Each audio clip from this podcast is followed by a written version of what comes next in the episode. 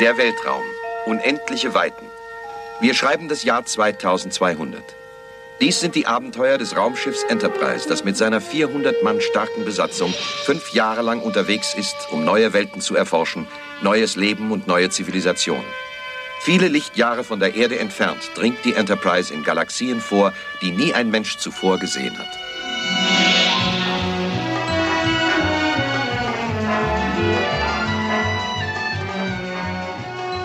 Eines der bekanntesten fiktionalen Universen ist das von Star Trek. Das so auf einem Niveau mit Mittelerde, Harry Potter, Star Wars, Narnia.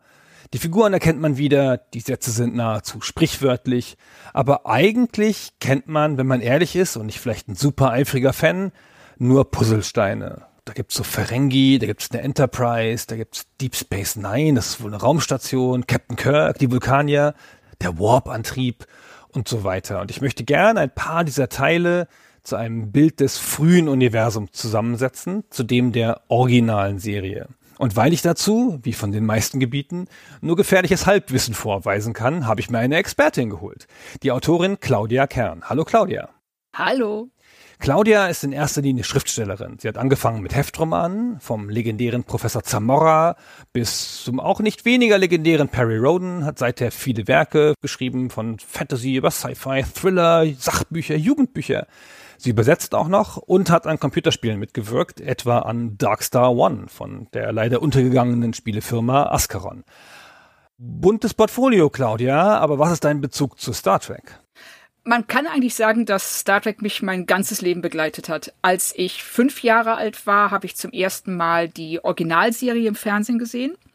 Und habe natürlich nicht so wirklich viel verstanden, aber es hat mich völlig fasziniert, was da passiert ist. Also ich sag mal, wenn du aus einem Ort kommst, Gummersbach-Hunstig, mit einer Bevölkerung von 800 Leuten und deine Umgebung eigentlich geprägt ist von Landwirtschaft und Kindergartens zu dem Zeitpunkt noch, dann ist auf einmal da ein Riesenuniversum und Leute fliegen zu den Sternen und treffen Aliens, treffen Völker, die du noch nie gesehen hast. Also Wesen, die in meiner, ich sag mal, relativ homogen geprägten Umgebung halt unvorstellbar exotisch waren und fremd. Und später, als die Wiederholung der Serie lief, habe ich natürlich deutlich mehr verstanden. Da war ich dann so schon so zehn oder so und habe dann auch angefangen, die Bildromane zu kaufen, die Bastei damals rausgebracht hat, dann die Romane zu lesen. Es gab ja in dem Sinne nach der Originalserie und der Ausstrahlung des ersten Kinofilms 1979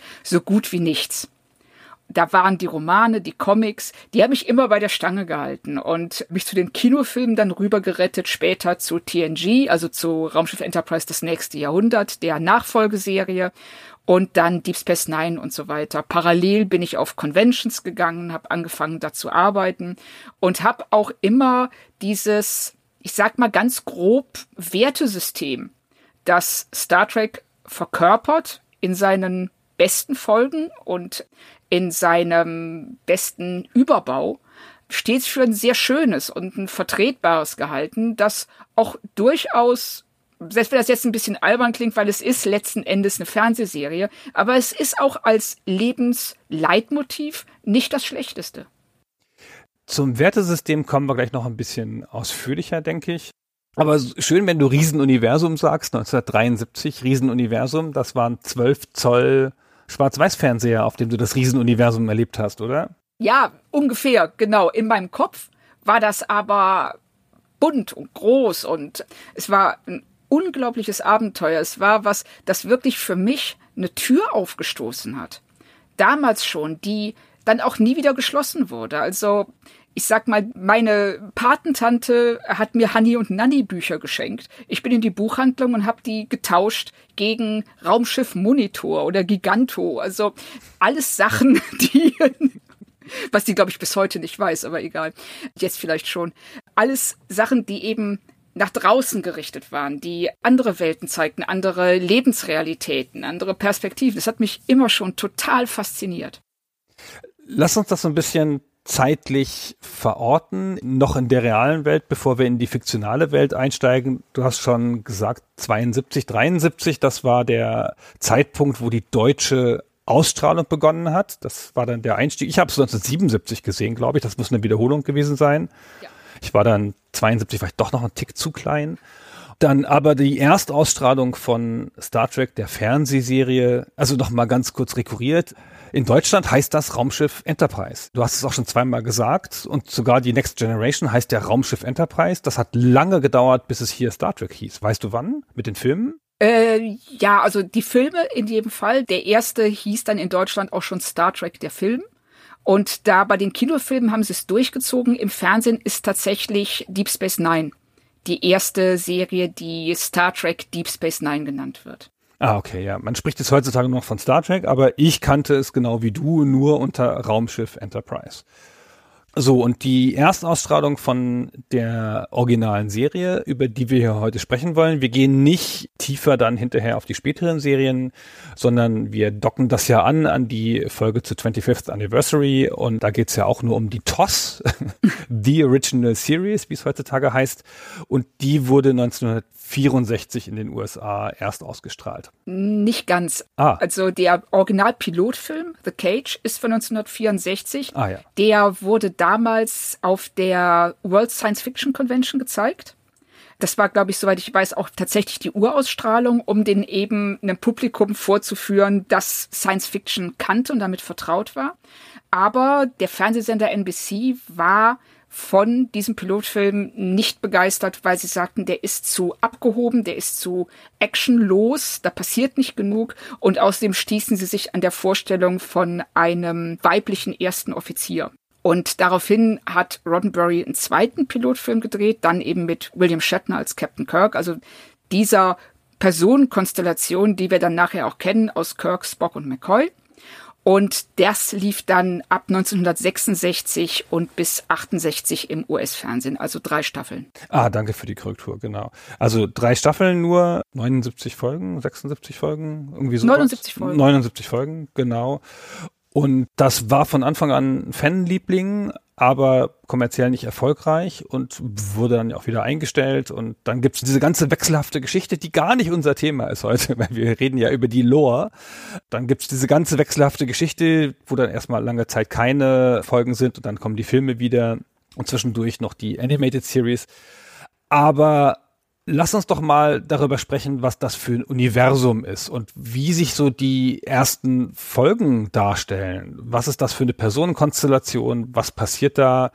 Der Roddenberry hat ja hinterher erzählt, zumindest in dem einen Interview, das auch bei einem der Spiele beiliegt, dass sozusagen die Rettung für die Serie war, dass er oder sein Co-Produzent, der Katz, dass die das verkauft haben als so eine Art Western im Weltraum. Ganz genau. Und dass das das war, was die NBC-Leute überzeugt hat.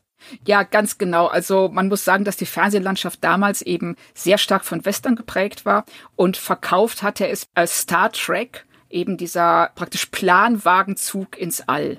Also er sagte, wir sehen ja auch direkt, es wird immer von der letzten Grenze gesprochen, sowie von der Grenze im amerikanischen Westen. Und es geht also in der Serie per se darum, diese Grenzen zu erkunden und zu entdecken. Und sie haben ja dann schon im Vorspann eine praktisch Zusammenfassung, was das Raumschiff eigentlich tut. Sie sagen ja, wir sind hier auf einer Fünfjahresmission, um fremde Welten zu erkunden und andere Völker kennenzulernen und dahin zu gehen, wo noch nie ein Mensch zuvor gewesen ist. Das ist die Ausgangssituation für die ersten Folgen. Die Final Frontier, also die letzte Grenze, die du ansprichst, die kommt ja nur im US-Original vor. In Deutschen heißt es ja der Weltraum unendliche Weiten. Und daran sieht man doch dieses Western-Ding, oder? Ja. Das ist in Amerika Final Frontier, das ist ja jedem klar, dass das die Grenze nach Westen ist. Der Pionierzug nach Westen und mit dem Wort Track wird das ja auch verkörpert. Und im Deutschen hat man das einfach weggelassen, weil dieser Bezug niemandem was sagt. Richtig, das wäre in Deutschland überhaupt nicht verstanden worden, weil wir diese klare Definition von Frontier als auch die Grenze zum Westen, also praktisch die Grenze da, wo die Zivilisation endet und die Wildnis oder das Fremde beginnt. Und deshalb sagen sie da der Weltraum unendliche Weiten. Finde ich auch gut. Also es ist als Übertragung funktioniert das sehr gut. Genau, so, und jetzt fängt es an. Wir sind auf dem Raumschiff, ja. ja, genau. Wir sind auf dem Raumschiff und ich denke, das erste, was einem Zuschauer 1966 aufgefallen wäre, was ihn überrascht hätte, war, dass auf dieser Brücke des Raumschiffs, wir haben einen weißen männlichen Captain, das ist zu erwarten, aber wir haben zum Beispiel eine schwarze Kommunikationsoffizierin, eine Afrikanerin namens Uhura. Wir haben einen russischen Navigationsoffizier namens Pavel Chekhov, einen japanischen Piloten namens Hikaru Sulu. Wir haben Frauen an Bord. Wir haben Leute an Bord, die keine Amerikaner sind, die keine Briten sind, die nicht weiß sind. Und tatsächlich mit Pavel Chekhov eben auch jemanden, der Russe ist und positiv dargestellt wird, der auch angedacht war, der war der jüngste der Brückenbesatzung und er war angedacht als ein Identifikationsmodell für Teenager. Deshalb musste er auch so eine ganz peinliche Perücke tragen, damit er aussah wie einer von der damals wahnsinnig populären Band The Monkeys. Nein, das wusste ich ja gar nicht. Wie schön. Das ist, ja, das ist auch schon, wenn man das sieht. Also der Chekhov sieht schon so ein bisschen krass aus mit dieser Perücke. Und hinzu kommt, dass wir Zulus 66, da ist der Zweite Weltkrieg gerade mal 21 Jahre zu Ende, und ein Japaner. Und wenn man bedenkt, dass während des Zweiten Weltkriegs die Japaner interniert wurden in den USA, worüber dann später auch der Schauspieler von Zulu, George Takei, in seiner Autobiografie geschrieben hat, wie furchtbar seine Kindheit in diesem Lager gewesen ist, dann den Sprung zu vollziehen und 1966 schon Japaner und Russen an Bord eines multinationalen Raumschiffs zu haben, das war für die Zeit schon wirklich bemerkenswert. Das war Absicht, oder? Dass der die Absolut. mit den beiden größten Feinden besetzt hat. Hätte nur noch ein Deutscher gefehlt. Ja, das ist so genau. Und wir hatten dann noch als Zusatz Mr. Spock, den ersten Offizier, der ein Vulkanier ist, ein Außerirdischer mit spitzen Ohren und grünem Blut und hochgezogenen Augenbrauen, eine Figur, für die Roddenberry sehr, sehr hart kämpfen musste, weil der Sender NBC befürchtete, die Leute könnten ihn für Satan halten. ah, okay, ja. Hm. Also in dem Sinne war er seiner Zeit glaube ich, schon mindestens ein bisschen was voraus. Also auf der anderen Seite muss man auch fairerweise sagen, dass Solo für Onkel, The Man from Uncle, das ab 64 auch schon hatte, nicht den Satan, aber zumindest ein amerikanisch-russisches Duo als Agentenpärchen. Das stimmt, aber in den Pärchen ist es irgendwie deutlicher, ne? also es ist irgendwie leichter zu machen, finde ich. Und in dieser vielfältigen Situation, da das so zusammenzusetzen, ist schon was Besonderes. So, es war von ihm ein langes Anliegen. Er hat die Serie in Grundzügen schon, also gerade auch mit diesem heute würde man divers sagen, ja, mit diesem diversen Setup schon 1961 angedacht, damals noch als eine Serie, die auf der Erde spielen sollte, aber auch in so einer Art Science-Fiction-Szenario, in so einem Luftschiff sollten die rumfliegen.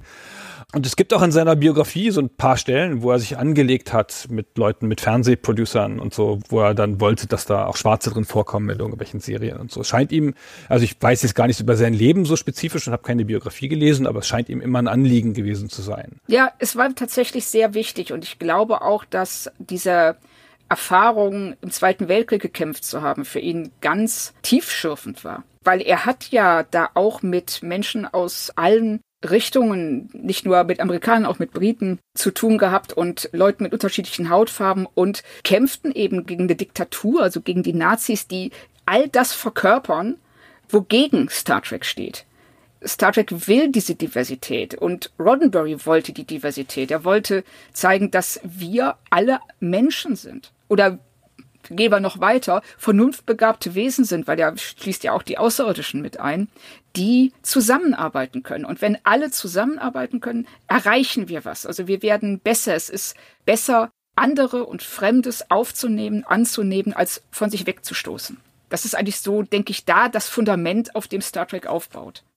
Und wie äußert sich das in der Serie selber, diese Philosophie, die du beschreibst? Ja, wir haben dieses sehr diverse Schiff und wir haben eine Föderation, also die Enterprise, das Raumschiff, gehört zur Sternenflotte und die Sternenflotte ist der da tut sich Roddenberry immer ein bisschen schwer mit. Er möchte nicht, dass es der militärische Arm genannt wird, sondern der erkundende.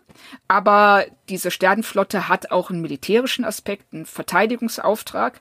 Aber er stellt eben diesen Erkundungsauftrag in den Vordergrund und eingebettet ist die Sternenflotte in die Föderation. Die Föderation ist ein grob demokratisch organisiertes Gebilde aus ganz, ganz vielen Mitgliedswelten.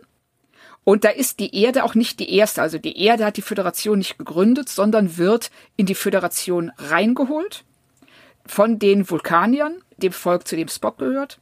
Aber es gibt noch Dutzende, wenn nicht sogar hunderte andere Völker, die diese Föderation zusammen bilden und jedes Volk hat seine eigenen Anliegen, seine eigene Kultur, seine eigene Technik, Religion, Wissen, nee, Religion jetzt nicht so sehr, kommen wir später vielleicht nochmal zu, aber seine eigene Technik und Philosophie und Ansichten, die auch thematisiert werden, die auch wichtig sind, die ihnen auch gelassen werden. In welchem Jahr sind wir hier ungefähr? Bei Star Trek, der Originalserie, sind wir in der Mitte des 23. Jahrhunderts, also so um 2260, 70 rum. Und wie kommt das dahin? Also es gibt ja einen Weg dahin. Die Erde wird entdeckt von den Vulkaniern. Ja, was die Vulkanier entdecken, ist den ersten Warpflug der Menschheit. Also der Hintergrund ist der, es ist. Sag doch mal, was ein Warpflug ist. Vielleicht. Ach so, entschuldige. Ja, du hast völlig recht. Lass mal unten anfangen. Genau. Ja, genau. Also der Warp-Antrieb, darauf basiert die gesamte Weltraum, ja, Fahrtechnik sozusagen von Star Trek. Also das ist eine Methode, um überlichtschnell, ganz, ganz schnell an sehr, sehr viele Orte innerhalb unserer Galaxis zu reisen. Damit ist jedes größere Schiff ausgestattet und der Sprung der Menschheit von einer planetengebundenen Zivilisation hin in dieses galaktische Reich geschieht eben, als ein Wissenschaftler diesen Warp-Antrieb entwickelt und seinen ersten Testflug damit vollzieht. Das wird zufälligerweise beobachtet von einem vulkanischen Schiff, das daraufhin die Erde kontaktiert und dann einige Jahre später in diesen Weltenbund die Föderation aufnimmt dieses Warp-Ding, das erfinden mehrere Rassen unabhängig voneinander. Ja, genau. Und das ist doch so eine Art Wasserscheide, oder nicht? So, kannst du in die Föderation aufgenommen werden, wenn du noch unter der Stufe bist, dass du einen Warp-Antrieb hast? Nein, also eigentlich kannst du das nicht. Die nennen das das Nicht-Einmischungsprinzip oder die erste oder oberste Direktive. Das bedeutet, dass wenn ich jetzt mit meinem Schiff irgendwo langfliege und ich begegne einer Welt, die noch nicht so weit ist, dass sie interstellaren Raumflug entwickelt hat, also das, den Warp-Antrieb entwickelt hat, dann muss ich weiterfliegen. Ich kann nicht einfach den Hallo sagen, den Warp-Antrieb da lassen und sagen viel Spaß damit, sondern ich muss warten, bis die das selber entdeckt haben und selber bereit sind, ins All vorzustoßen. Erst dann habe ich das Recht, sie zu kontaktieren als Föderation. Und die machen das, um die Entwicklung dieser Kulturen nicht zu beeinflussen, und ihnen auch die Möglichkeit zu geben, eben keinen Kontakt zu suchen. Zu sagen, nö, also ganz ehrlich gesagt, wir wollen lieber unter uns bleiben. Ganz schön fortschrittliche Position für die 60er, wo man ja noch nicht so weit weg ist von der ja, Kolonisierung der Erde. Das ist auch wirklich ganz interessant. Hat natürlich den Nebeneffekt, dass man diese Hauptdirektive oder erste Direktive in der Serie ungefähr gefühlt in jeder dritten Folge ignoriert, damit die Handlung weitergehen kann. Aber es wird immer wieder darauf hingewiesen, dass das eigentlich falsch ist. Und Kirk setzt sich, weil er halt der Captain ist und Kirk eine bestimmte Persönlichkeit hat, gerne über solche Prinzipien und Gesetze hinweg, um das zu tun, was er für richtig hält. Aber vom Prinzip her ist das eigentlich ein sehr schöner Gedanke. Wir lassen die einfach mal machen und gucken, was sie wollen. Also wirklich, also auch für die 60er fortschrittlich. Ja. Man hat ja zu der Zeit auch noch Zivilisationen auf der Erde nicht in Ruhe gelassen, eben gerade aus der amerikanischen Sicht. Ja. Okay, und diese Föderation, die hat dann diesen Erkundungsarm oder ihren militärischen Arm. Das sind ja alles Offiziere. Das sind ja auf eine Art alles Soldaten, die da handeln. Die haben auch alle militärische Ränge. Captain Kirk, ja, ist ja schon im normalen Namen so angelegt. Aber es herrscht eine sehr unmilitärische Atmosphäre in dieser ganzen Serie, obwohl es ja ein militärisches Schiff ist. Also du, natürlich hast du roten Alarm und Kämpfe und sowas. Der rote Alarm, ganz toll. Aber die Uniformen sind bunt, die wirken nicht so stark uniformmäßig. Die haben nicht so eine starke Hierarchie im, im Miteinander sprechen. Ja, es gibt keine militärischen Grüße oder sowas. Ja, die Leute nehmen nicht Haltung an, wenn der Captain die Brücke betritt und so, nur so ein bisschen mal. Das ist ein sehr relaxtes Militär, wenn man das so nennen will. Und wie gesagt, ja, auf einer Erkundungsmission. Die sollen wirklich nur erforschen und die sollen niemanden erobern und so. Ganz schöner Luxus übrigens, ja, so ein riesiges Schiff auf eine reine Erkundungsmission zu schicken. Da wird man doch erstmal eine Drohne hinschicken heutzutage. ja, ja, und es ist nicht das einzige Schiff.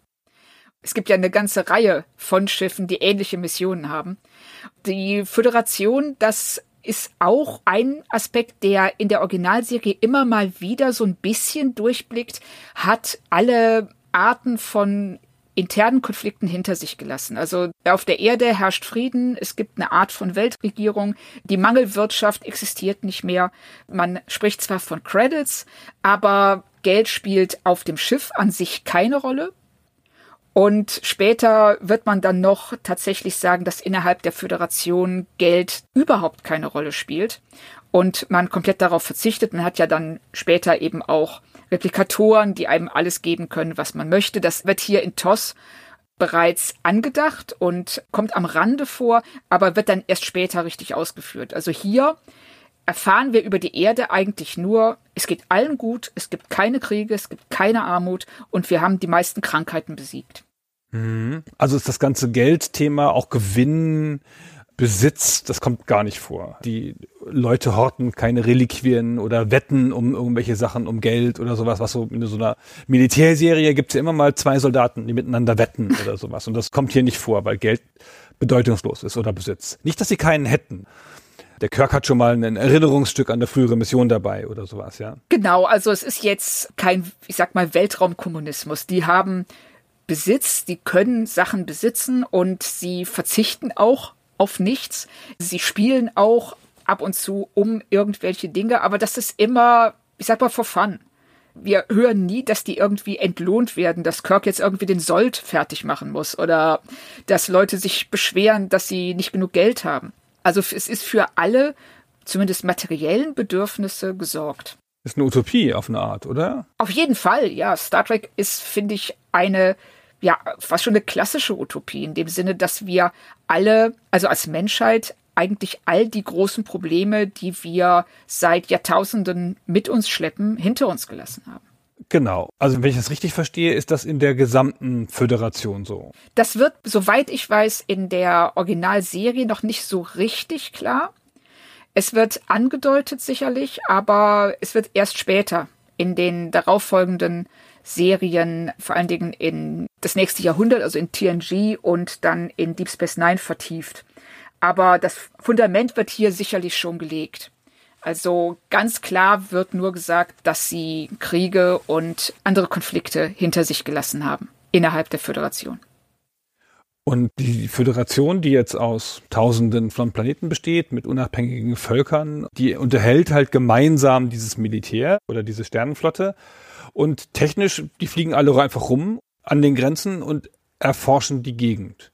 Oder haben die noch andere Funktionen? Ja, sie haben natürlich auch eine Verteidigungsfunktion, weil die Föderation ja nicht in einem Vakuum existiert, sondern es gibt andere Mächte, die an sie grenzen und die auch nicht immer ihr Bestes im Sinn haben. Also wir hätten da zum einen die großen Gegenspieler in der klassischen Serie, also in TOS, die Klingonen, das Klingonische Reich. Und die waren damals, hat man gesagt, ziemlich nah an den Russen. Die sind verschlagen und versuchen die ganze Zeit irgendwie der Föderation zu schaden. Die sind wirklich das exakte Gegenteil von dem, was wir später als Klingonen kennenlernen werden. Dieses ehrenhafte Volk, dieser Kampfkultur und diesem Krieger-Ethos. Und hier sind die mehr so verschlagen und fies und versuchen ständig irgendwie ihre Agenda voranzutreiben und der Föderation zu schaden. Und auf der anderen Seite haben wir die Romulaner. Das ist ein sehr geheimnisvolles Imperium und einer der ganz großen Schockmomente in einer frühen Folge von TOS ist, wenn man zum ersten Mal einen Romulaner sieht und merkt, oha, die sehen ja genauso aus wie die Vulkanier. Das wird dann später auch aufgeklärt, die Romulaner und die Vulkanier stammen vom gleichen Volk ab, aber während die Vulkanier ihre kriegerischen Impulse und ihre enorm aufbrausenden Emotionen in den Griff bekommen haben und sich nach rein logischen Askese verschrieben haben, sind die Romulaner, die haben sich getrennt von denen, haben die Planeten verlassen, um weiter so zu sein wie vorher, um ihre ursprünglichen Instinkte nicht zu verlieren. Die Romulaner sind Rom, oder? Ja. Die heißen nicht zufällig so. Also man hat natürlich den Eindruck, Romulaner, Romulus, der Planet heißt ja auch Romulus und die Gründer Roms waren ja Remus und Romulus.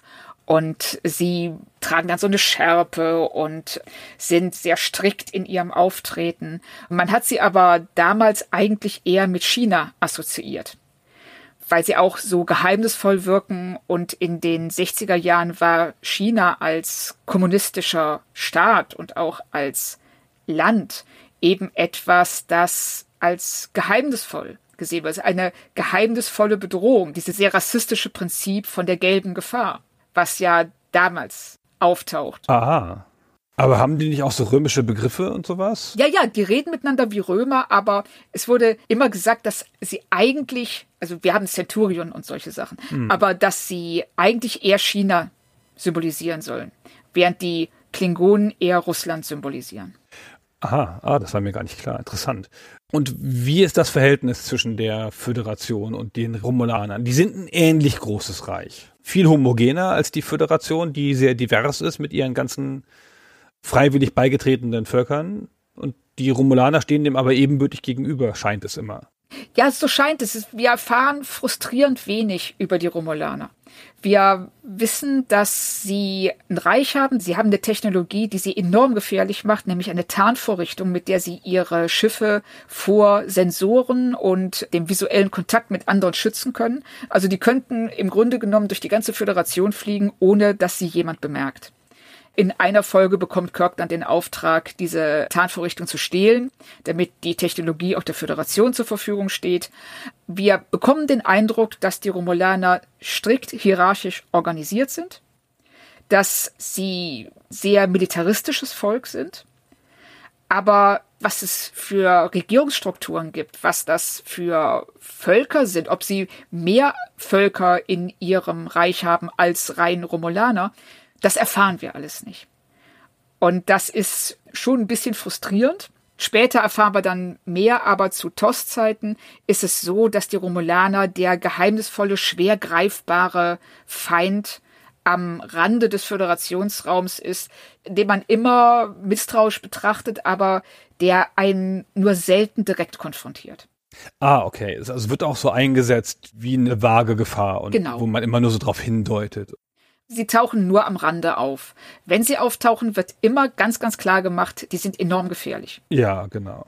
Und es ist eben auch schön, wenn wir diese erste Begegnung mit ihnen haben, wie sehr dieses Misstrauen gegen die Romulaner an sich dann umschwenkt auf Spock. Weil er ja genauso aussieht. Also das ist ja auch so krass, dass das Aliens sind, die halt einfach genau aus wie Menschen aussehen, bis auf die Augenbrauen. Und die Ohren. Und die Ohren. Ja, genau. Aber sonst ist es ja wirklich nichts. Ganz wichtig. Es gibt doch eine Folge, wo sich der Kirk als Romulaner verkleiden muss, oder nicht? Und dann auch so Augenbrauen hat. Ist das in der ersten Folge, wo sie auftaucht? Nee, das ist die, die ja die Tarnvorrichtung stiehlt. Ja, genau. Die Enterprise Incident. Richtig. Da hat er dann so eine Uniform an und hat so sehr die Augenbrauen so hochgeschminkt und so. Das sieht verwegen aus, möchte ich sagen. Ja, schon. Und dass sie das nicht merken, dass sie darauf sofort reinfallen, das stellt dann schon so ein bisschen die intellektuelle Größe dieses Volks so ein bisschen in Frage, weil er ist nicht gerade unauffällig in der Folge. so. Dann haben wir noch die Klingonen, die hast du schon erwähnt. Die haben später sowas von edlen Wilden auf eine Art, mit dieser ganzen Kriegerkastendings und so. Aber hier sind sie unzivilisiert, war mein erster Eindruck. Richtig, sie sind unzivilisiert, sie sind verschlagen, sie sind der Föderation unterlegen. Sie sehen ja aus wie Menschen. Sie haben halt nur ein bisschen buschigere Augenbrauen und meistens einen Bart. Sie sehen also ganz, ganz anders aus als die Klingonen, die wir dann später auch schon in den Star Trek Kinofilmen sehen die ja dann diese gewölbten Stirn haben mit diesen Knochenvorsprüngen und die sehr viel dunkler sind in den Filmen als in der Serie. Und das wird nie richtig erklärt. Es gibt dann mal irgendwann eine Szene, wo ein neuer Klingone einen alten Klingonen sieht und gefragt wird, was denn da los ist. Und er sagt, wir reden da nicht drüber. was ich schon sehr schön finde. Es wird dann später nochmal in Discovery aufgegriffen und dann doch noch rückwirkend erklärt. Aber mir hat die Erklärung, wir reden nicht darüber, eigentlich immer am besten gefallen. Also das ist wirklich so, man kann sich das so Rasputin-mäßig vorstellen. Ja. Die haben auch so äh, lange Locken und so Bärte, die unten lang sind und oben so ein bisschen ausrasiert. Also das hat schon einen russischen Vibe. Da muss man nicht lange überlegen, um da an Russen zu denken. Und die sehen auch gar nicht aus wie Aliens. Ja, ich meine, die Romulaner auch nicht, aber eigentlich sieht da niemand so richtig aus wie ein Alien. Nein, richtig. Wir haben ein paar Völker, die dann doch schon deutlich oder ein paar Wesen zumindest, die deutlich fremder sind. Aber man muss eben auch sagen, das war 1966, die haben das Geld nicht gehabt. Mhm. Die hätten jetzt nicht Aliens wie in Avatar zeigen können oder selbst das Klingonen-Make-up oder das Make-up, was dann Data, der Android später in den Next Generation Folgen hatte. Es hätte zu lange gedauert, es war zu aufwendig, es war zu teuer. Das kann man sich heute nicht mehr vorstellen, wo ja heutzutage CGI so ubiquitär ist, also Computereffekte und ja auch in Studentenfilmen Leute mit professioneller Maske rumlaufen. Damals gab es in den Skripten so Vorgaben. Ne? Du hattest eine Szene mit einem Spezialeffekt und zwei Leute mit Maske. Ja, ja, stimmt. Und das war's, ja. Und ansonsten mussten die Leute halt Kostüme tragen und das war's. Da gab es wirklich so Sachen, die waren so eingetaktet. Und dann musstest du halt, wenn du drei Leute hattest, musstest du einen wieder rausschreiben. Ja, genau. Und sie hatten sogar bei den Kostümen die Vorgaben, dass die so geschneidert werden müssen, dass sie mehrfach verwendet werden können. Dass man dann einfach nur, ja, dreh's halt um und machen Gürtel drum und dann ist es jetzt das Kostüm von dem Orionen und nicht mehr von dem Vulkanier aus der letzten Folge. Erstaunlich. die Klingonen, sind die jetzt verfeindet mit den Romulanern oder befreundet? Gab es da nicht mal ein Bündnis? Es gab zwischenzeitlich mal ein Bündnis, aber das war auch immer ein Zweckbündnis gegenüber der Föderation. Also per se können die sich auch nicht leiden. Wir haben im Grunde genommen hier so ein Kräfte-Dreieck aus Föderation, Romulanern und Klingonen. Wir haben noch einige andere Völker, die auch am Rande mal auftauchen, auch als Bedrohung durchaus eingeführt werden, aber dann immer relativ schnell verschwinden. Also der Hauptkonflikt ist der zwischen Föderation und Klingonischem Reich und das Romulanische Imperium ist dann immer so ein bisschen auch das Zünglein an der Waage. Also man weiß nie genau, werden sie sich einmischen, wenn ja, auf welcher Seite und was genau haben wir von denen zu erwarten. Die anderen Rassen müssen wir gar nicht ganz groß drauf eingehen. Eine der Rassen, die noch auf der Sternenkarte sehr prominent ist, weil sie ein großes Reich hat und ja auch später in Deep Space Nine noch groß vorkommt, sind die Cardassianer. Ja. Aber die haben in der ersten Serie noch gar keine Rolle gespielt, oder erinnere ich mich falsch? Nein, die sehen wir erst in Star Trek The Next Generation. Da tauchen sie auf, werden als ein sehr brutales, militaristisches Volk eingeführt. Und das ist dann später auch die Prämisse von Deep Space Nine, dass wir eben eine Raumstation haben, die um einen Planeten kreist, der viele Jahre von den Cardassianern unterjocht wurde. Da gab es auch dann eine Widerstandsbewegung und so weiter. Aber hier spielen die Cardassianer noch überhaupt keine Rolle. Also die vergessen wir auch mal wieder jetzt. Die können wir jetzt völlig ignorieren. Genau, die lassen wir raus. Wir haben jetzt hier dieses Kräftedreieck, das haben wir schon gesagt, und die Klingonen, die sind natürlich eine Monarchie auf eine Art. Da gibt es einen Imperator und so einen Hohen Rat, den Hohen Rat der Klingonen, der dann irgendwie die Macht hat und dann gibt es Häuser, die miteinander wettstreiten, so ein bisschen wie bei Dune oder so. Genau. Und das ist deren Regierungssystem. Gegenüber steht halt die Demokratische Föderation und die wie auch immer organisierten Romulaner. Auch hierarchisch? Gibt es da auch einen Imperator? Es gibt da auch einen Imperator, das wissen wir. Sehr viel mehr wissen wir nicht. Also ich meine, mich erinnern zu können, das ist jetzt tatsächlich Halbwissen, befürchte ich mal. Ich meine, mich erinnern zu können, dass es Senatoren gibt. Ah, doch, klar. Ja, Senatoren gibt es auf jeden Fall. Genau. Das war ja auch wieder so ein Rom-Anklang. Richtig. Also wir haben einen Imperator, wir haben Senatoren, wir haben einen sehr starken militärischen Arm. Wir haben bei den Klingonen eine Art König und den Imperator und wir haben die Häuser. Aber das kommt alles erst in den Filmen beziehungsweise richtig ausgearbeitet wird es erst in The Next Generation. Hier bleibt das alles doch sehr an der Oberfläche. Man muss auch bedenken, eine Serie in den 60ern, da gab es noch keine Story Arcs, die bis zum Ende gingen. Genau. Das waren alles, wie man heutzutage so schön sagt, Monster of the Week Folgen. Die ganzen Episoden standen alle sehr stark für sich. Also es sind nicht Handlungselemente aus der einen Episode in die nächste Episode übergeführt worden, wie es das ja bei vielen modernen Serien gibt, sondern das war jede neue Folge stand für sich. Alles wurde am Ende der Folge wieder resettet. Richtig. Auf die Grundsituation, dass das Schiff unterwegs ist im All und es sind alle noch da. Es kann auch keiner sterben, logischerweise. Es kann niemand versetzt werden oder auf Landurlaub gehen. Und auch in den Beziehungen mit den anderen ändert sich nicht viel. Das heißt, es ist auch keine große Möglichkeit für Charakterisierung in diesen Folgen, sondern da passiert halt was. Das muss dann schnell eingeführt werden. Zack, zack, zack. Und deswegen bleiben gerade von den vielen strangen Konzepten, die interessanter wären zu erklären, viel an der Oberfläche zu der Zeit. Genau so ist es. Also es ist ja wirklich so, man dreht am Ende der Folge alles auf Null und fängt dann in der nächsten Folge dann wieder bei Null an. Und ja, wie du schon sagst, es gibt keine übergreifende Handlung, es gibt keine Konsequenzen. Was in der einen Folge passiert, wirkt sich in keiner Weise auf die nächste aus. Auch nicht auf die Entwicklung der Figuren. In Folge 17 oder so stirbt Kirks Bruder. In Folge 18 ist das vergessen. ja. Okay, wir haben jetzt so ein bisschen diese Dynamik auf der Landkarte des Alls erklärt und auch, wie sich das in den Folgen ein bisschen auswirkt. Wann tauchen die Klingonen das erste Mal auf? Das würde ich dir gerne sagen, wenn ich es noch wüsste. Also ich kann dir aber sagen, eine der schönsten Klingonen-Folgen haben wir in der Episode The Trouble with Tribbles. Die ist ganz bekannt, also da geht es darum, die Enterprise kommt an eine Raumstation und auf dieser Raumstation gibt es einen Händler, der so kleine, auch sicherlich sehr preiswert herzustellende Fellbüschel hat. Mehr ist das eigentlich nicht. Die haben keine Augen, die haben keine Beine, keine Ohren, kein Maul. Die liegen einfach nur schnurrend wie eine Katze auf dem Schreibtisch und bewegen sich so ein bisschen, vibrieren so ein kleines bisschen. Die verkauft er. Und mit auf der Station sind auch Klingonen, die da mit einem anderen Schiff angelegt haben. Das ist eine neutrale Station und es kommt sofort zu einer Riesenschlägerei zwischen der Mannschaft der Enterprise und der Mannschaft von diesem klingonischen Schiff, weil ein Klingone hingegangen ist und hat vor dem Chefingenieur Scotty das Schiff beleidigt. Also das ist eine Szene, die zieht sich über ein paar Minuten. Die fangen an, die Leute, also die Föderation an sich zu beleidigen, die Besatzungsmitglieder zu beleidigen. Aber in dem Moment, als sie das Schiff beleidigen, ist aus. Und dann kommt halt diese Schlägerei und es stellt sich dann später auch raus, dass die Klingonen aus irgendeinem Grund fast schon allergisch sind gegen diese Tribbles. Und die hassen die, während alle auf der Enterprise die total niedlich finden, nicht wissen, dass die sich rasend schnell vermehren. Und wir haben dann irgendwann eine Sequenz, in der das ganze Schiff voller Tribbles ist. Und man nicht mehr weiß, wohin jetzt mit denen. Und kommt dann auf die letzte gute Idee, nämlich die ganzen Tribble zu den Klingonen rüber zu beamen.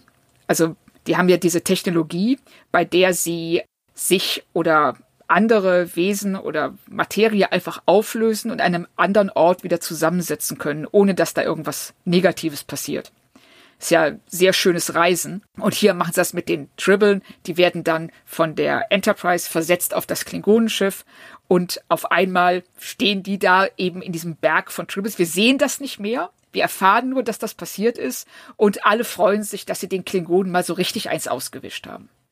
Ist eine super abgefahrene Folge, auch ganz anders als viele andere Folgen. Ist von dem damals noch sehr jungen Autor David Garrett, der noch große Karriere als Science-Fiction-Autor gemacht hat. Und der übrigens heute noch auf seiner privaten Webseite Tribbles verkauft, als Plüschmodelle, ja. Aber ganz lustig, weil die Folge ist schon fast ein Meta-Kommentar, finde ich. Weil, um da so ein paar Sachen zu verstehen, was da passiert, kannst du nicht von so einem Grundsetup ausgehen. Du musst schon wissen, dass der Scotty, der Chefingenieur, sein Schiff nicht beleidigen lässt. Oder musst schon wissen, dass er da eine besondere Beziehung zu hat. Du musst halt wissen, dass die Klingonen und die Menschen wie in so einem Hafen. Ja wenn du ein englisches Schiff und ein spanisches Schiff anlegst. Das ist ein ganz anderes Szenario. Die ganzen Sachen, die da verhandelt werden, sind viel kleiner als in anderen Folgen, wo es ja immer gleich um einen ganzen Planeten geht und so. Und da geht es wirklich so um so eine Art interne Betrachtung der Witze, die schon in der Serie gemacht worden sind. Hat auch die Figuren sehr stark im Vordergrund, weil die dann alle unterschiedlich interagieren mit den Triples und so. Richtig. Man sieht dann eben auch Uhura. Die hat sich natürlich sofort so einen Tribble gekauft und streichelt die die ganze Zeit und findet den ganz toll. Und Spock kann das überhaupt nicht nachvollziehen. Er fragt dann nur Spock, der Logiker, der emotionslose oder derjenige, der seine Emotionen zumindest so unterdrückt, dass er emotionslos wirkt. Der sagt, was ist der Zweck von diesem Tier? Warum wird das jetzt hier, was soll das? Was bringt das, es zu streicheln, das dahin zu setzen? Welchen Zweck erfüllt das? Und Uhura kann ihm das gar nicht vermitteln. Dass es einfach schön ist, so ein Tribble zu streicheln. Und Kirk, der so ein bisschen wie der wohlwollende Vater über allem steht und das alles auch eine ganze Weile lang für harmlos hält, bis eben deutlich wird, wozu dieses ständige Vermehren der Tribbles führt. Und dann haben wir Scotty, der den strikten Auftrag hat, es zu keinem Konflikt mit den Klingonen kommen zu lassen. Aber natürlich das auch mit aller Kraft versucht, aber natürlich in dem Moment, wo das Schiff beleidigt wird, dann selber nicht mehr an sich halten kann. Er ist dann derjenige, der diese Schlägerei anfängt. Und wie du schon sagst, ist eine ganz kleine Geschichte eigentlich und eine sehr humorvolle Geschichte, die aber viel besser als diese groß angelegten Vorstellungen von, oh, wir haben hier zwei feindliche Reiche. Hier sehen wir, was genau passiert, wenn die sich begegnen in einem neutralen Raum, eben in diesem Hafen oder der Station. Und das fand ich auch, das, das ist wie so ein Brennglas in dem Moment. Man guckt genau drauf und letzten Endes die Klingonen sind sicherlich die Aggressoren, die sind diejenigen, die sticheln, die versuchen, die Sternflotte irgendwie aus der Reserve zu locken. Aber was sind letzten Endes auch nur Leute? Das sind keine Ungeheuer. Das ist ein guter Punkt. Die werden da sehr menschlich dargestellt und nicht sehr fremd, ehrlich gesagt. Nein, gar nicht. Ja, es sind einfach die Typen von einem anderen Schiff. Die sind nicht unterschiedlicher zu den Föderationsleuten als, keine Ahnung, ähm, Holländer und Engländer, wenn sie sich im neutralen Hafen auf, keine Ahnung, Tortuga begegnet sind vielleicht oder so. Genau, weil sie haben ja im Grunde genommen eine ganz ähnliche Erfahrung. Sie fliegen durchs All. Und sie sind auf einem Schiff und dieses Schiff ist sicherlich bei den Klingonen etwas anders organisiert und heftiger als bei der Sternenflotte.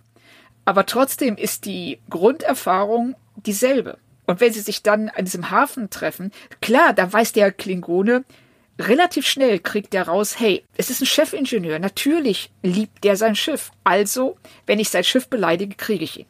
Weil es bei seinem Chefingenieur vielleicht genau dasselbe wäre. Genau, die haben eine emotionale Nähe, ja. Es sind beides Besatzungen von Schiffen. Ja. Es sind auch beides Militärs. Das ist ganz gut.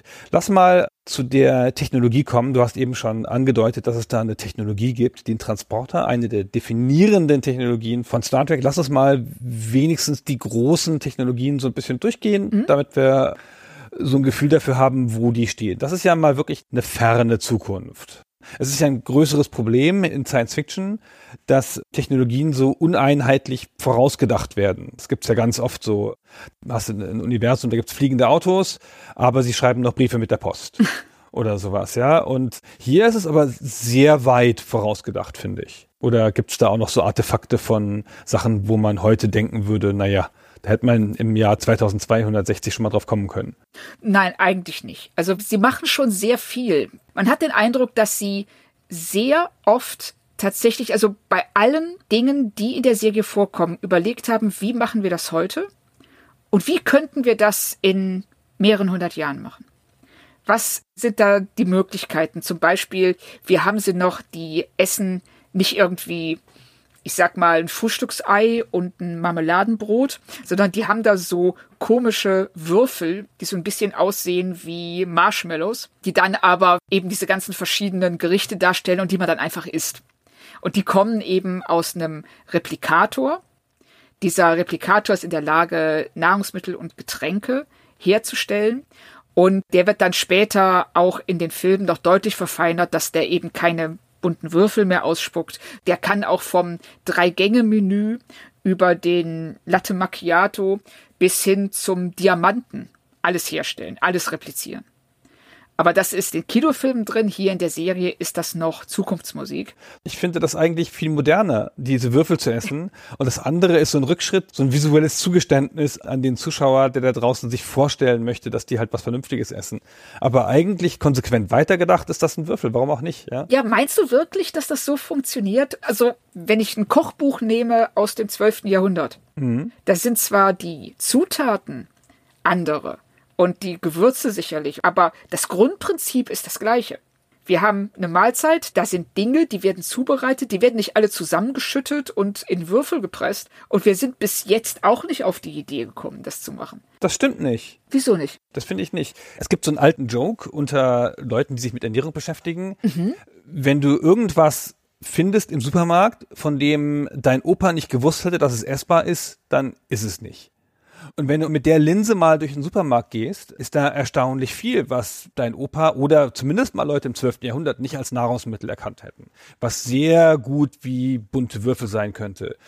Gummibären. Oh, ja, du hast recht. Ja, bestimmte Arten von Fertiggerichten, so super artifizielle Konzepte, die wir mittlerweile haben. Also, weißt du, so ein Braten ist ein Braten, ja, immer noch. Und eine Sättigungsbeilage ist eine Sättigungsbeilage und Reis ist Reis, klar. Aber wenn man sich mal anguckt, was es im Convenience-Food-Bereich an Süppchen, an Söschen, an Flüssigkeiten, an gelehrten Sachen also dieses ganze Industrieessen und in diese Richtung ist es vorausgedacht, finde ich. Okay, da hast du völlig recht. Also ich hatte jetzt tatsächlich eher daran gedacht, will ich denn einen Würfel haben, der nach Cordon Bleu schmeckt? Will ich das wirklich? Aber auf der anderen Seite haben wir ja genau das bei Chips. Es gibt Chips, die nach Barbecue-Soße schmecken oder nach Zwiebeln. Du hast recht es ist tatsächlich konsequenter, wenn sie die Würfel essen und nicht das Steak. Ist halt nicht so schön, ne? Also optisch für den Fernsehzuschauer ist es natürlich cooler, wenn da ein Drei-Gänge-Menü und später beim Captain Picard ein Glas Wein entsteht. Ja. Weil du damit natürlich die Figuren charakterisieren kannst. Das haben sie damit nicht gemacht. Aber du hast schon recht, ich finde dieser Punkt, sie haben sich an ganz vielen Stellen Gedanken gemacht, wie das aussehen könnte in einer Zukunft und das dann auch konsequent gemacht, damit es nicht altmodisch wirkt. Ja. Oder damit es nicht normal wirkt, damit es wirklich wirkt wie Science Fiction. Über die großen Technologien hinaus, auch bei den kleineren Sachen. Eine der ganz großen Sachen ist der Kommunikator. Ja. Die haben so eine Art Handy dabei, je nach Geschmack, so ein Klapphandy, mit dem sie dann halt sprechen. Und das geht halt über große Distanzen, weil die können den Kommunikator benutzen, wenn sie auf einem Planeten sind, um mit dem Schiff oben zu reden, dass er dann tausende von Kilometern entfernt ist und so. Das ist wirklich das Handy vorausgedacht. Auf jeden Fall. Wir haben den Kommunikator, wo ja dann das Leben praktisch die Kunst imitiert hat, als das Klapphandy aufkam. Und wir haben dann auf der anderen Seite den Tricorder. Das sieht aus wie so ein, ich würde fast sagen, alter Kassettenrekorder, den du auf Objekte richtest und der scannt diese Objekte dann und sagt dir was über die Beschaffenheit. Oder mit einem medizinischen Tricorder kannst du sofort rausfinden, welche Krankheit jemand hat. Und mit einem normalen eben, wie die Beschaffenheit einer Atmosphäre ist. Und das sind Sachen, die einfach unheimlich clever sind, weil du hast zum einen etwas, was sich sicherlich jeder Arzt und auch viele andere Leute wünschen würden. Und zum anderen hast du für die Autoren eine Möglichkeit, ganz schnell und gezielt Informationen zu platzieren. Da musst du dir nicht überlegen, wie ist denn das? Kann ich in diese Höhle reingehen? Da ist so ein Kraftfeld vor, dann hältst du den Rekorder davor und sagst so, oh ja, da drin ist eine Atmosphäre, die ist für uns atembar. Ah ja, alles gut, gehen wir rein. Und du kannst es sofort sagen und das spart unheimlich Zeit beim Erzählen und ist echt kreativ. Mhm. Also ich finde, der Tricorder ist so das Stück Technologie in Star Trek, was einfach nicht genug gewürdigt wird. Weil es auch so praktisch ist, das stimmt, ja. Es ist super Äh, praktisch, ja. Das ist ja auch nur weitergedacht. Es gibt ja ähnliche Geräte, nicht mit dieser Bandbreite an Scan-Möglichkeiten, von Geologie bis Atmosphärendruck und so.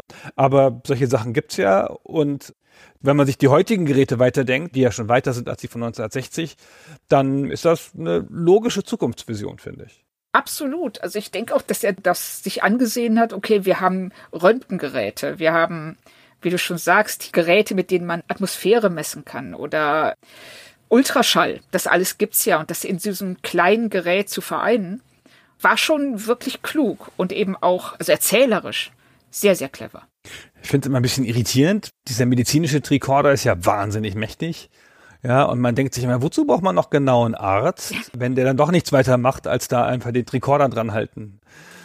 Der Arzt, den haben wir noch gar nicht mit Namen genannt übrigens. Ja, genau. Leonard McCoy. Leonard McCoy, genau, gespielt von DeForest Kelley und im Deutschen heißt er Pille und im Englischen heißt er Bones. Genau. Also mir war das immer nicht klar, dass Bones kommt von Knochensäge oder sowas oder Ja, richtig. So der, was ist ein abwertendes Wort für Arzt? Der Knochenflicker. Ah, okay, ja, genau. Und im deutschen Pille, das ist ganz lustig übertragen, finde ich. Das ist nicht so falsch. Also hat auch einen ähnlichen Ton wie das bei uns im Englischen, ja. Also passt ins selbe Register.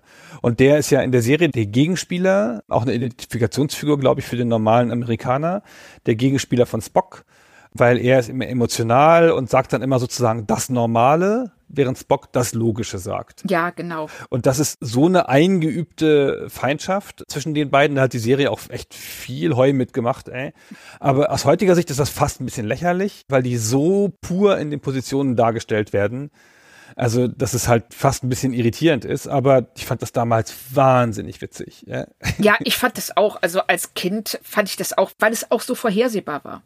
Man wusste, wenn eine bestimmte Situation kommt und Spock was sagt, dann hebt McCoy die Augenbraue und sagt das Gegenteil und umgekehrt. Und wir haben Kirk dann immer in der Mitte sitzen und später erkennt man, eigentlich ist Kirk die einzig vollständige Figur von diesen dreien, weil er beinhaltet beide Seiten, die logische, die rationale Seite und die emotionale. Während Spock seine emotionale Seite unterdrückt, die logische total priorisiert und auf der anderen Seite McCoy das Gegenteil tut. Und in Kirk vereinen sich diese beiden Hälften. Das sind so Schatten von ihm. Ja. Die treten ja auch immer in dieser Dreierkonstellation auf. Die anderen Crewmitglieder sind alle eine Rangstufe tiefer, also nicht militärisch, sondern in der Screentime und in den Funktionen. Diese drei sind meist im Zentrum der Handlung und haben auch die meisten Gespräche miteinander. Und ganz offenkundig haben die beiden die Funktion, den Captain strahlen zu lassen zwischen sich, weil er dazwischen steht. Ja.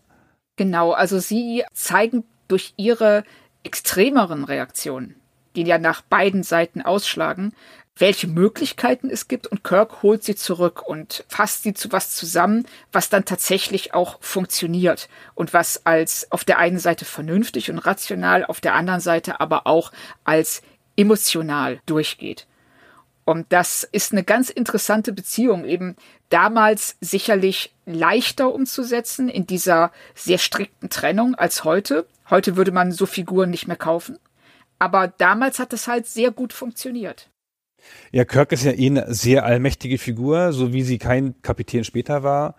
Der hat ja sowas Horatio Hornblower-mäßiges, der hat sowas Zupackendes, der ist ein guter Nahkämpfer, der ist ein großer Entscheider. Das ist richtig eine Actionheldenfigur auf eine Art. Ja. Er hat auch seine ruhigen Momente und seine philosophischen Momente, aber in der Originalserie nicht so stark, in den Filmen später eher. Richtig. Also in den Filmen kehren sie dann diese Seite von ihm stärker raus, dass er auch jemand ist, der sehr gerne liest und viel liest. Shakespeare und auch Charles Dickens also wirklich die Klassiker. Aber in der Serie ist er schon ganz stark Horatio Hornblower. Das war auch die Figur, die Roddenberry in dem Casting Call genannt hatte als Vorbild. Und er ist ja auch jemand, der es nicht schafft, auch nur eine Frau, die er begegnet, nicht anzubaggern. Das ist ja so ganz klassischer Kirk. Wirklich, der ist fünf Minuten auf dem Planeten und schon hat er die erste Liebschaft. Und das ist so ein bisschen auch sein toter Winkel. Da kommt er nicht raus. Und das ist etwas, womit er auch immer wieder aufgezogen wird, was immer wieder für Probleme sorgt. Also das ist so die Achillesferse, die sie ihm gegeben haben. Aber ansonsten ist er eine fast schon übermächtige Figur, das stimmt. Er kann kämpfen, er ist ein hervorragender Stratege, er ist ein guter Diplomat, er ist witzig, er ist fast schon eine Vaterfigur für seine Besatzung. Und er agiert eigentlich immer mehr oder weniger richtig. Genau, er hat dieses strategische und halt dieses zupackende Nahkämpfer-Ding. Womit er eigentlich ehrlicherweise aus dem Schatten von Horatio Hornblower, übrigens, also ist ein Kapitän auf einem Segelschiff einer Romanserie von C.S. Forrester, womit er aus dem Schatten heraustritt, weil der Hornblower ist fast eher auf der Spock-Seite. Das ist nämlich gar kein so emotionaler Typ das ist eher der Stratege und der steife Typ und so, der keine Musik erträgt, weil die Musik ihm zu emotional ist. Also auch wenn Kirk mal darauf angelegt war, er hat ihn schon sehr zu was anderem entwickelt, auch zu was eigenem entwickelt. Lass uns noch mal ganz kurz zurückgehen zur Technologie, damit wir da ein paar andere Technologien noch erwähnt haben. Eine weitere Technologie, die jetzt gerade in Mode kommt, quasi, die die Serie vorausgesehen hat, ist der Universalübersetzer. Oh ja. Angedockt an die anderen Geräte, kann man glaube ich auch mit dem Kommunikator machen und so, aber jedenfalls haben die eine Möglichkeit, so wie heute Google Translate, halt live Aliensprachen zu übersetzen. Auch Unbekannte, komischerweise. Das ist ein bisschen irritierend. Wie sie das machen, äh, ohne vorher eine semantische Analyse der Sprache. Jedenfalls können die Computer das. Ja, genau. Die Technik dahinter ist wohl die, dass es so eine gigantische universelle Datenbank gibt und dass man da eben diese ganzen Sprach Samples hat, die man dann benutzt, um Sprachen zu entziffern.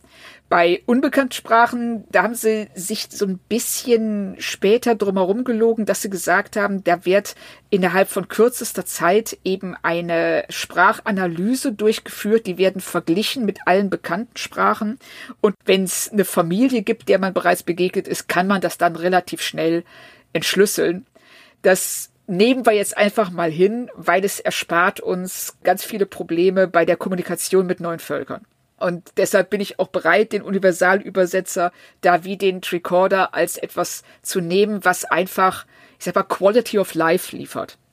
Und es ist ungeheuer praktisch und gibt uns eben auch die Möglichkeit, außerirdische Völker sehr viel schneller zu verstehen, im wahrsten Sinne des Wortes, als das sonst möglich wäre. Wir brauchen keinen Mittler, wir brauchen keine Erklärung dafür, warum die jetzt Föderationsstandard, das ist die Amtssprache in der Föderation, warum die das sprechen. Und daher finde ich das auch. Es ist sicherlich vom damaligen Niveau, das man hatte in der Übersetzung, nämlich dem Dolmetscher, dem Mensch, der praktisch parallel zum Redner die Übersetzung liefert, eine technisierte Version davon. Genau, ist auch wieder konsequent weitergedacht und ja, ja auch relativ hellsichtig fürs Jahr 1964. Man könnte sich ja auch noch vorstellen, dass sie da mit Übersetzern rummachen oder Übersetzerrobotern, wie bei Star Wars. Ja, also das ist eh eine sehr interessante Unterscheidung, finde ich, zwischen Star Wars und Star Trek, wie viel der Technologie in Star Wars über Roboter läuft. Und wie wenig das bei Star Trek der Fall ist. Da haben wir dann später eben die Androiden, die sehr prominent auftreten. Aber vorher ist es näher an unserer Gegenwart im Sinne von, dass es Softwarelösungen sind und Computersysteme und nicht autark agierende Roboter. Roboter sind halt sehr filmisch. Unlogisch natürlich, aber die sehen halt super aus, mit denen kannst du halt Sachen machen. Ja, parallel oder ich glaube sogar ein Jahr vor Star Trek wird ja in den USA Lost in Space ausgestrahlt. Hm. Und da haben wir ja den Roboter schon drin, der die Familie, die da auf diesem Planeten abstürzt, begleitet.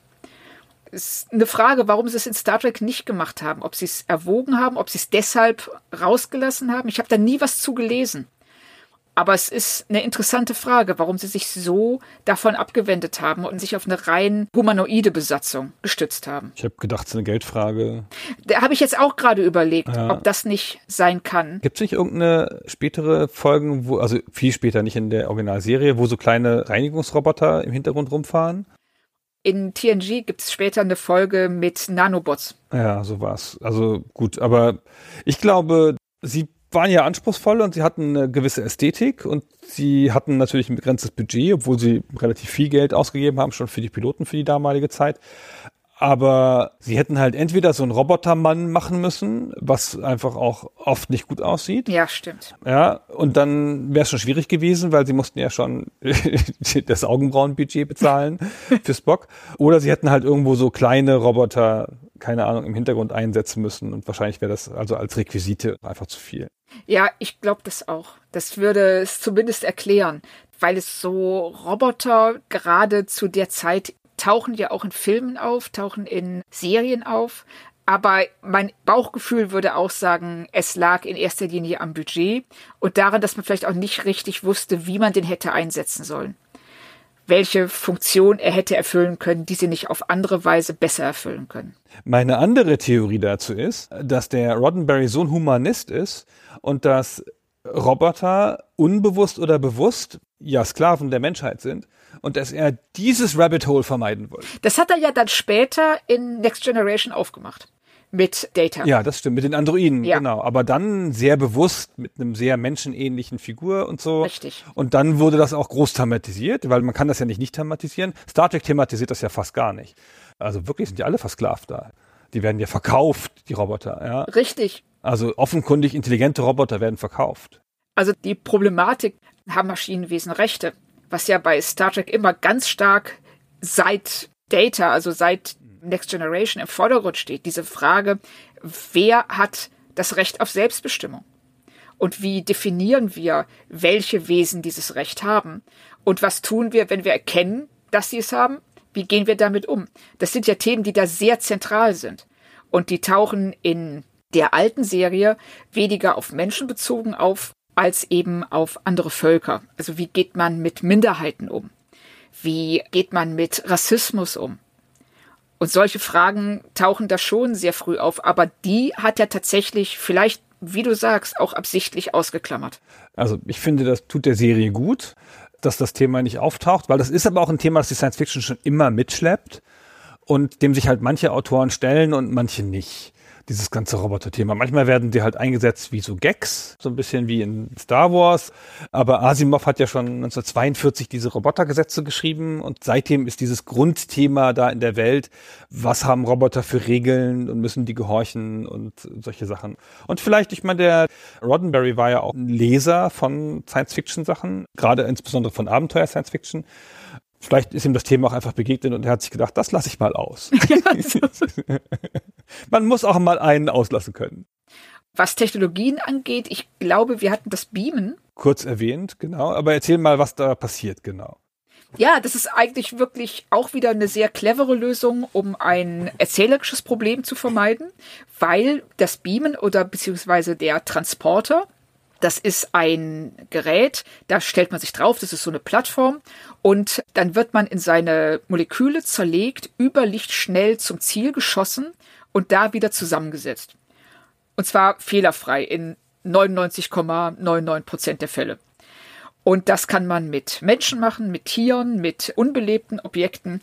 Die kommen über eine gewisse Entfernung an ihr Ziel also so grob kann man sagen, ein Schiff, das im Orbit ist, kann jemanden auf die Planetenoberfläche beamen und wieder zurück. Aber ich könnte jetzt nicht, wenn ich auf Vulkan bin, mich zur Erde beamen und zurück. Das wird nicht gehen. Alle Leute benutzen diese Transporter als, ich sag mal, Bus, mit dem du morgens zur Arbeit fährst. Es ist völlig normal, aber McCoy ist jemand, der sich nur sehr widerwillig beamen lässt und das auch mehrfach anspricht, dass er ein Problem damit hat. In Star Trek 1 wird er dann auch ganz konkret gefragt, warum. Also er will sich dann mit dem Shuttle zum Schiff fliegen lassen und nicht beamen. Und er sagt so, ja, die zerlegen uns in unsere Moleküle, sie schicken uns dahin. Aber wer sagt denn, dass die Seele mitkommt? Wer sagt denn, dass wir, wenn wir am anderen Ende ankommen, nur eine Kopie sind und dass das Original zerstört worden ist? Solange ich das nicht hundertprozentig ausschließen kann, habe ich ein schlechtes Gefühl beim Beamen. Nachdem er ja in der Serie schon tausendmal gebeamt ist. Richtig, das lassen wir jetzt mal so ein bisschen unter den Tisch fallen, weil äh, an sich ist das ein interessanter Gedanke. Genau, das ist ja eine große Diskussion, auch im Fandom. Ist das eine Mordmaschine, ja. die jeden Menschen umbringt und einen Klon erschafft? Ja, genau. Es ist ja nicht beweisbar. Genau, da gibt es keinen Beweis, den man führen könnte, auch keinen intellektuellen Beweis. Das ist aber jetzt in der Serie nicht thematisiert. Ne? Das ist im Film das erste Mal genannt worden. Richtig, es wird das erste Mal genannt und ansonsten ist es eben auch wieder ein sehr cleverer Schachzug, um zum einen längere Reisen zum Planeten zu vermeiden, um immer wieder das zeigen zu müssen, wie ein Shuttle das Schiff verletzt oder schlimmer noch eine Animation zu brauchen, in der das Schiff landet. Ja, genau, das ist viel zu teuer. Ja. Richtig, und das ist auch vom Aussehen des Schiffs her, man hat sich ja von Anfang an so konzipiert, dass es nicht landen muss oder auch gar nicht landen kann. Und dadurch hat man eben auch dieses, wie ich finde, sehr interessante und futuristische Raumschiffdesign der Enterprise erstellt. Das ist ja ein Schiff, das erkennst du sofort. Das kannst du von 100 anderen Science-Fiction-Schiffen aus Serien und Filmen direkt unterscheiden. Das ist ein guter Punkt mit dieser Scheibe und den separaten Antriebsstrahlern. Das sieht nicht aus wie ein Schiff, das in einer Atmosphäre sich bewegen kann. Das sieht auch nicht aus wie ein Schiff, das überhaupt irgendwo sein kann, außer im All. Ganz genau. Da hat sich die Science Fiction lange schwer mitgetan, finde ich, glaubhafte Raumschiffmodelle zu entwickeln, ja. die sowohl interessant aussahen als auch glaubhaft. Glaubhaft ist logischerweise einfach im All hast du keine Restriktionen, da machst du nichts Windschnittiges, da klopfst du einfach alles aneinander, Modul auf Modul auf Modul bis du so einen Klumpen hast. ja. Und so würde man das idealerweise machen, wenn man es im All baut. Warum denn auch nicht? Ist doch wurscht, wie es aussieht. Richtig. Und wie natürlich viele Schiffe sind, sind halt super stromlinienförmig, so eher den Flugzeugen nachempfunden oder den Jets nachempfunden und so. Und dieses hier geht halt davon weg. Also es gibt ja schon eine ganze Science-Fiction-Kunst vorher Titelseiten von Büchern und diese ganzen Magazine und so. Aber so ein Raumschiff dieser Art hat man bis dahin, glaube ich, noch nicht gesehen. Das war sehr neu. Das denke ich auch. Also es gibt mehrere Bücher, in denen auch die ganzen frühen Zeichnungen, die früheren Versionen des Schiffs zu sehen sind und nicht auf allen gibt es eben diese Warp-Gondeln oder die Untertassensektion. Aber man sieht dann wirklich richtig schön, wie sich das nach und nach zusammensetzt. Und man hat ja auf der einen Seite diese Vorstellung von dem UFO, dieser Scheibe, die, glaube ich, auch zu der Zeit schon präsent war. Ich glaube, das geht so in den UFO-Sichtungen in den 50ern los, dass man diese Scheibe mit außerirdischen Raumschiffen in Verbindung bringt. Aber da bin ich mir jetzt nicht hundertprozentig sicher, wann das auch in die Popkultur seinen Einzug nimmt. Ich würde fast sogar sagen, schon früher. Das wird sicherlich auch einen Einfluss gehabt haben. Und später in Next Generation zeigen sie ja dann auch, dass man dieses Untertassenmodul abtrennen kann und praktisch das Schiff dann in eine Kampfsektion verwandeln kann und eben in eine, auf der die Leute, die nicht für den Kampf gebraucht werden, fliehen können. Aber das spielt hier noch keine Rolle. Nee, aber ich war ja so mindblown als sie dann plötzlich so ein Design, das du dann halt wirklich schon lange kennst aus den alten Folgen, dass sie das fundamental ändern können. Das war schon ganz schön cool. Ja, das fand ich auch, vor allen Dingen, weil sie dem Geist treu bleiben. Sie machen nicht retrospektiv irgendwas kaputt. Mm, ja, das stimmt. Ja, genau. Das hätte es damals auch schon geben können. Sie haben es nur nie gemacht. ja, richtig, es wird einfach nicht erwähnt. Es war eine geheime Technologie, von der durfte noch keiner was wissen. Kirk hatte das halt nicht nötig. ja, genau. Der Beamer ist übrigens natürlich so Fluch und Segen von allem, was der aufwirft, weil das ist eine der Technologien, die ist potenziell so mächtig, dass du eigentlich Erklärungen brauchst, warum du ihn nicht einsetzen kannst. Und diese Erklärungen kommen aber erst später. Ich hatte die ganze Zeit in der ersten Serie schon als Kind so Situationen wie, ja, warum beamt ihr da nicht einfach eine Bombe auf das andere Schiff? Ja. Oder sowas. Und sie können das ja, weil in der Tribbles-Folge, die du beschrieben hast, da beamen sie ja die Tribbles hin. Später gibt es da Erklärungen für. Ja, das machen sie hier aber auch schon. Da sagen sie, nein, das geht nicht, weil die Schilde oben sind. Ah. Wir können nicht durch Schilde beamen. Ah ja, das war's, stimmt, genau. Ja, genau. Und die Klingonen rechnen halt nicht damit, genau. Richtig. Die wollen einfach nur abdrehen und nach Hause fliegen und dann nutzt die Enterprise das, um diesen ganzen Berg-Tribbles bei denen aufs Schiff zu beamen. Aber ehrlicherweise würde man ja, wenn man ein Klingone wäre und ein Erdenschiff kommt in die Nähe, immer die hochhalten. Weil wer weiß, ob die einem nicht einen Spion an Bord beamen oder irgendwas. Ja, es könnte natürlich sein, um das jetzt nochmal weiterzuführen, dass es sowas ist, wenn man eine neutrale Raumstation anfliegt, dann darf man weder die Waffen aktivieren noch die Schilde hochfahren. Weil das als Akt der Aggression gewertet werden könnte. Ah ja. Ja, komm. Ja, genau. Damit ist es weg erklärt. Genau. So. Aber generell ist die Technologie wahnsinnig mächtig. Du könntest ja auch eine Bombe neben das andere Schiff beamen oder sowas, ja. Außen vor die Schilde oder irgendwas. Das geht ja auch so schnell. Und hin und wieder machen es ja auch andere, ja. Irgendwelche supermächtige Wesen beamen sich mal eben auf die Brücke. Ja und die kann nichts dagegen tun und so. Und hin und wieder wird aber vergessen, was das für Möglichkeiten hat. Ist aber wurscht. Ist als Plot-Device und als Erleichterung für die Serie ist es halt wahnsinnig super und hat ein total ikonisches Bild. Ja. Im Schiff beamen sie immer von der Beamstation aus. Sie können, glaube ich, auch einfach von A nach B beamen. Also ohne dass man da drauf kommen muss, oder? Sie beamen doch auch einfach mal von der Brücke nach unten und dann wieder auf die Brücke zurück. Ja, das geht. Ich glaube aber, es wird mal gesagt, dass es relativ gefährlich ist, das zu machen. Ah, okay. Aber jedenfalls, es gibt so eine Beamstation, wo man sich so draufstellt, wie auf so eine kleine Bühne, jeder auf seinen Punkt, und dann verschwindet man so mit so einem kleinen Effekt. Und das ist so ein Bild, jeder assoziiert das sofort damit. Genau, man hat dieses Flimmern und dann dieses entsprechende Geräusch dazu. Ah ja, genau, das Sounddesign, ja. Ne, das Sounddesign ist mhm. da auch ganz toll, weil es ist so ein bisschen so ein, ja, fast schon übernatürlich, so ein sehr ätherischer Ton fast schon irgendwie. Und dann beamt man halt auf den Planeten runter oder man hat ja auch schon einige Szenen in den Serien, wo man einfach nur diesen Ton hört und sofort weiß, oh oh, da beamt sich gerade jemand runter.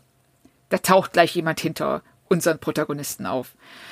Nur weil das so vertraut ist, das Geräusch. Da merkt man auch immer gerade das Beamen an sich, was ja, glaube ich, auch schon im Oxford Dictionary drinsteht mhm. als Wort, weil das so vertraut ist für uns mittlerweile. Das Warp-Antrieb. Es gibt Phaser, die Schusswaffen, die von der Sternenflotte benutzt werden. das sind alles Worte, die man kennt. Was so weit geht, dass man manchmal in einer anderen Science-Fiction-Serie sagt, so, naja, fliegen mit ihrem Warp-Antrieb dahin, obwohl der Antrieb vielleicht eine völlig andere Bezeichnung hat, aber das Gleiche tut. Also mit dem Beamen und mit dem Warp-Antrieb und auch mit ein paar anderen Sachen, Tricorder vielleicht auch, haben sie so grundlegende Science-Fiction-Tropen geschaffen, die andere dann wiederholen mussten, weil sie gar nicht mehr anders konnten. Ja, es ist natürlich aber auch ein altes Science-Fiction-Problem. Man muss ja irgendwie durchs All. da haben wir alle einen anderen Take drauf, durch Wurmlöcher oder sonst irgendwas. Generationenschiffe. Irgendwie muss man von A nach B und die Distanzen sind zu groß. Und der Warp-Antrieb ist schon eine der schlichteren Methoden, sage ich mal, weil das auch nicht so ganz groß erklärt wird. Und das dann noch zu absurderen Sachen führt, ja später dann, hinterher können sie dann durch die Zeit reisen und alles Irrsinn so, aber es ist halt ein Antrieb, der Größenordnungen von Lichtgeschwindigkeit mal irgendwas herstellen kann und das ist natürlich einfach praktisch zu haben, ja, wenn man halt eine Landkarte hat, die kein Land ist, sondern ein, eine Galaxis. Ja. ja, das ist so, was sie machen beim Warp-Antrieb, der ist ja wirklich, sie haben ja diese verschiedenen Stufen von Warp 1 bis Warp 9,999. Warp 10 wird sehr lange in der Serie gesagt, ist nicht erreichbar, weil man damit faktisch an jedem Ort des Universums gleichzeitig wäre. Und wenn ich das richtig verstehe, ist das Prinzip, dass, dass der Raum praktisch gefaltet wird und sich das Schiff an sich in so einer Art Blase befindet, die nie die Lichtgeschwindigkeit überschreitet, wodurch eben die Relativitätstheorie nicht verletzt wird und man dann aber in den Hyperraum springt und in diesem Hyperraum eben sehr, sehr schnell sich bewegen kann. Und später in Next Generation zum Beispiel werden wir dann auch feststellen, dass der Hyperraum bewohnt ist dass es Lebewesen gibt, die eben im Normalraum gar nicht existieren können.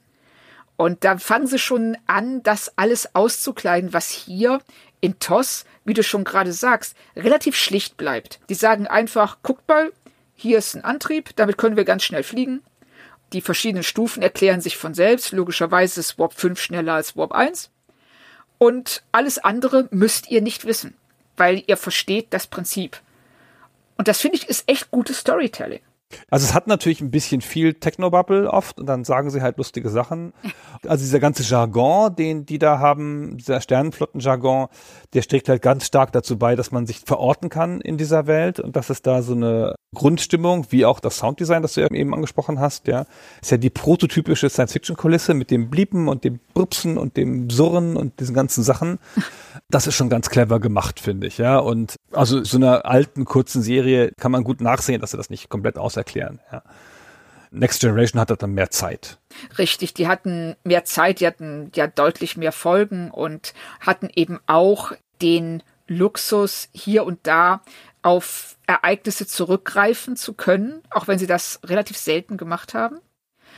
Und sie haben dann auch so einen Unterbau bekommen, also mit sehr viel Sekundärliteratur zum Beispiel. Da gab es dann die Technik der Enterprise und es kommt dann das Lexikon mit, was weiß ich, wie viel tausend Einträgen. Und sie bekamen tatsächlich einen technischen Berater zur Seite gestellt, Michael Okuda, der dafür gesorgt hat, dass das alles halbwegs logisch klingt und dass man sich nicht in Folge sieben dem widerspricht, was man in Folge drei gesagt hat.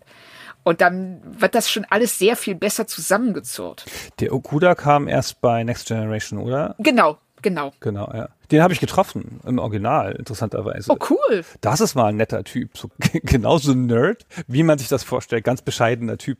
Das kann ich mir aber vorstellen. Der kommt ja auch sehr, sehr nett auf Twitter rüber. Ja, genau. Das es gibt auf Twitter, es ist jetzt ein bisschen ein Seitenzweig, aber auf Twitter und anderen Social Medien gibt es so eine ganze Clique von Star Trek Leuten, die sich alle gegenseitig folgen. Also Original Star Trek Leuten, ne? aus denen der Geralt folgt dem Okuda und der Okuda folgt der Nichols und so weiter und so fort, so, ja.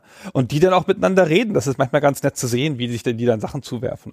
Ja, das kann ich mir aber vorstellen. Die machen ja, obwohl die Serien ja nun alle schon ein paar Jahre her sind, die treffen sich ja regelmäßig auf Conventions.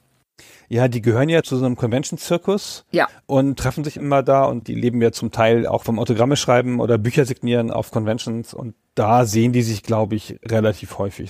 Die sehen sich da sehr oft, das glaube ich auch, weil die kreisen ja dann zwischen diesen, ich sag mal, vielleicht 20 wirklich großen Conventions oder 30, die es ähm, weltweit gibt, eben mit zigtausend Gästen und da trifft man sich immer wieder. Und man merkt das auch bei uns auf unserer Convention. Wir hatten vor ein paar Jahren eben fast den gesamten Cast aus Next Generation da. Und die gehen so vertraut miteinander um. Also das sind Freundschaften, die 30 Jahre und noch mehr bestehen. Und das merkt man richtig. Also es war ein sehr, sehr schönes Gruppenpanel, als die alle zusammen auf der Bühne waren. Also gerade die ersten beiden Serien, das muss ein sehr eigenes Gefühl gewesen sein. Ja, also die erzählen da alle als das Erlebnis ihres Lebens ja. davon. War ja auch ehrlicherweise für viele Leute das Größte, was sie je gemacht haben. Ja. ja das bekannteste und das war schon eine große Nummer. Ja, und ich finde es auch interessant, gerade wenn man sieht jetzt, wie zum Beispiel Michelle Nichols, die ja mit ihrer Rolle als Uhura sehr unzufrieden war, weil sie im Grunde genommen nicht viel mehr sagen durfte als Hailing Frequencies Open, Sir. Also die Ruffrequenzen geöffnet, hm. dass sie überlegt hatte, tatsächlich die Serie zu verlassen. Und Martin Luther King, die Bürgerrechtsikone, dass der zu ihr gesagt hat, nein, wenn du kannst, dann bleib bitte da, mach das weiter, weil du bist so wichtig für all die afroamerikanischen Kinder und Jugendlichen, die endlich mal eine Figur sehen, die sie repräsentiert, die nicht irgendwie in einer Serie nur im Hintergrund mal vorbeigehen darf oder als Dienstbote fungiert, sondern du bist eine Offizierin auf dem Flaggschiff der Sternenflotte. Und in dieser Rolle bist du wichtig, selbst wenn du in der Serie gar nicht so viel beizutragen hast aber du repräsentierst hier was. Und da schwappt dann die Serie oder auch die Philosophie und das Wertesystem der Serie in die Realität zurück. Und das finde ich total interessant. Das ist ein guter Punkt. Die Nichols hat ja ihre erste Fernsehrolle tatsächlich nicht in Star Trek gehabt, sondern in The Lieutenant. Genau. Und das war ja auch eine Roddenberry-Serie, ja. Oder hat Roddenberry jedenfalls die entsprechenden Folgen geschrieben, so. Und das war ja kurz vorher, oder? Ja, ja, das war seine. Das war schon seine, ne? Genau, Richtig. Ja. Also er war Produzent und hat dann da die Michelle Nichols bereits eingesetzt und dann später in Star Trek reingeholt. Genau, und den Nimoy hat er auch aus der Serie mitgenommen, aus ja. The Lieutenant und so.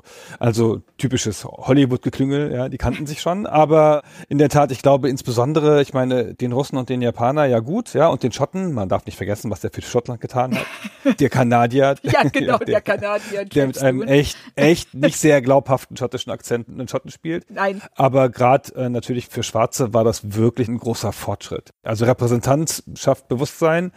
Das ist ja heute auch noch so. Heute sind die Kämpfe ja größtenteils gewonnen, aber auch erst seit kurzem. Ja, und eben auch noch bei weitem nicht so umfassend, wie man es eigentlich gerne hätte fürs Jahr 2021. Ja, genau. Wir müssten schon der Sternenflotte näher sein eigentlich. Das wäre schön, ja. Das könnte ich mir auch gut vorstellen. Und das ist ja das, was Roddenberrys Vision im Grunde genommen von Anfang an war, zu sagen, dass wir das schaffen können, dass wir es in uns, dieses Potenzial, so tolerant und so anständig zu werden, wie die Menschen in der Föderation, dass es in uns drinsteht und dass wir das erreichen können. Claudia, das war ein Hammerschlusswort. wie bestellt an der Stelle. Dann bedanke ich mich für die vielen Informationen und das anregende Gespräch. Ich bedanke mich auch, hat mir großen Spaß gemacht. Und wir danken allen, die zugehört haben. Wir hören uns anderswo. Bis dann. Tschüss.